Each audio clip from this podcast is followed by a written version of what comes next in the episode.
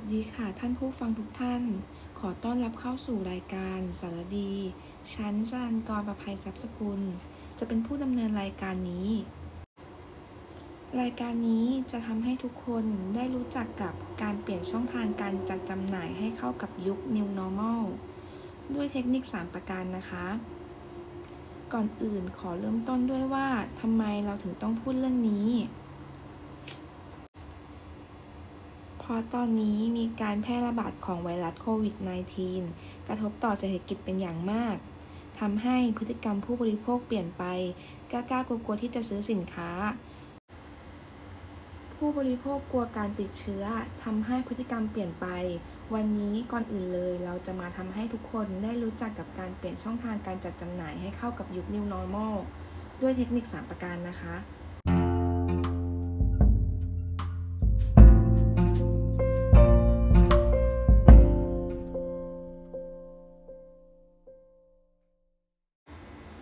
ทุกๆ คนเคยได้ยิน no touch no move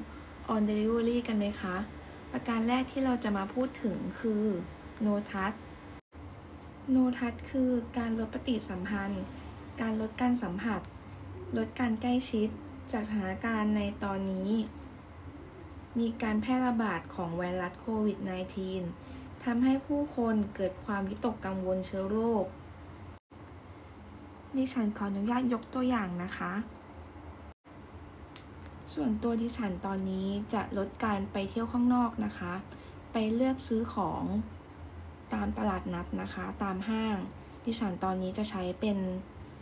แอปพลิเคชันสั่งอาหาร Delivery นะคะ ให้เขามาส่งค่ะเพื่อ ไม่ได้ไปเจอผู้คนข้างนอกลดการใกล้ชิดกับคนอื่นค่ะ ค่ะในเรื่องของโนทัศที่เราพูดมาข้างต้นนะคะ ก็เพื่อเราจะหลีกเลี่ยงการใช้สิ่งของร่วมกับผู้อื่นค่ะ อย่างเช่นเงินสด แก้วน้ำจานชาม ช้อน เป็นต้นนะคะโอเคค่ะ ตอนนี้เราจบในเรื่องของโนทัศกันแล้วนะคะ เดี๋ยวเราจะไปพูดถึงกันหัวข้อที่ 2 ในเรื่องของโนมูฟกันนะคะ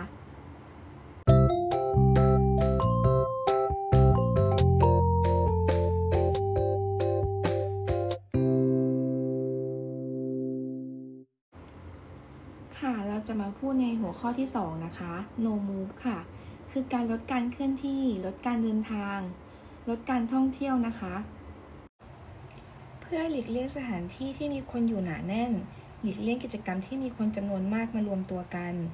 ให้เว้นระยะห่างจากผู้อื่นประมาณ 1-2 เมตร เพื่อป้องกันการติดเชื้อ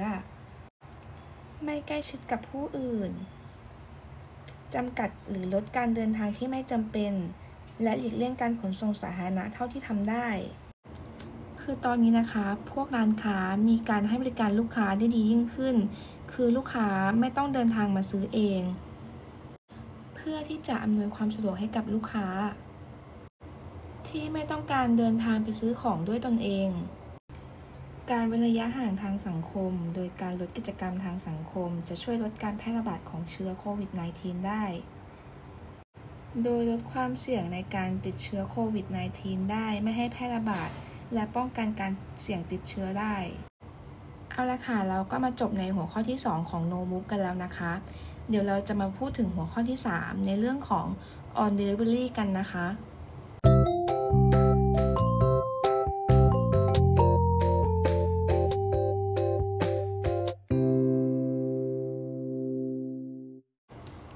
มาแล้วค่ะ เราจะมาพูดถึงในหัวข้อที่ 3 ในเรื่องของ on delivery กันนะคะ delivery รูปแบบแรกนะคะ คือการให้บริการส่งสินค้าถึงบ้าน โดย delivery ผ่านทางแอปพลิเคชันนะคะ เช่น ขอยกตัวอย่างนะคะ จะมีเป็น Gap Line Man Foodpanda Lazada Shopee หรือตาม Facebook เว็บไซต์ต่างๆนะคะ ซึ่งช่องทางการจัดจำหน่ายสินค้า ผ่านทางแอปพลิเคชันพวกนี้ เป็นช่องทางสำคัญในการจัดจำหน่ายและกระจายสินค้า ในยุค New Normal นี้ ลูกค้าส่วนใหญ่จะกลัวการออกไปข้างนอก เพื่อไม่ให้สัมผัสกับผู้คนนะคะ เดี๋ยวนี้จะสั่งผ่านพวกแอปพวกนี้ เพื่อความสะดวกแก่ลูกค้า ฉันขอสรุปว่าการเลือกซื้อสินค้าผ่านโลกออนไลน์ เป็นบริการที่สร้างความสะดวกสบายให้กับผู้บริโภค โดยเฉพาะในสถานการณ์การแพร่ระบาดของไวรัสโควิด -19 ร้านค้าผู้ให้บริการจึงต้องปรับตัวเพื่อรับมือกับสถานการณ์ในยุคปัจจุบัน และตอบสนองความต้องการของผู้บริโภค ในที่นี้ที่ฉันขออนุญาตพาผู้ฟัง ไปฟังคุณกิตนะลำเลียงกรรมการสภาดิจิทัลได้พูดถึง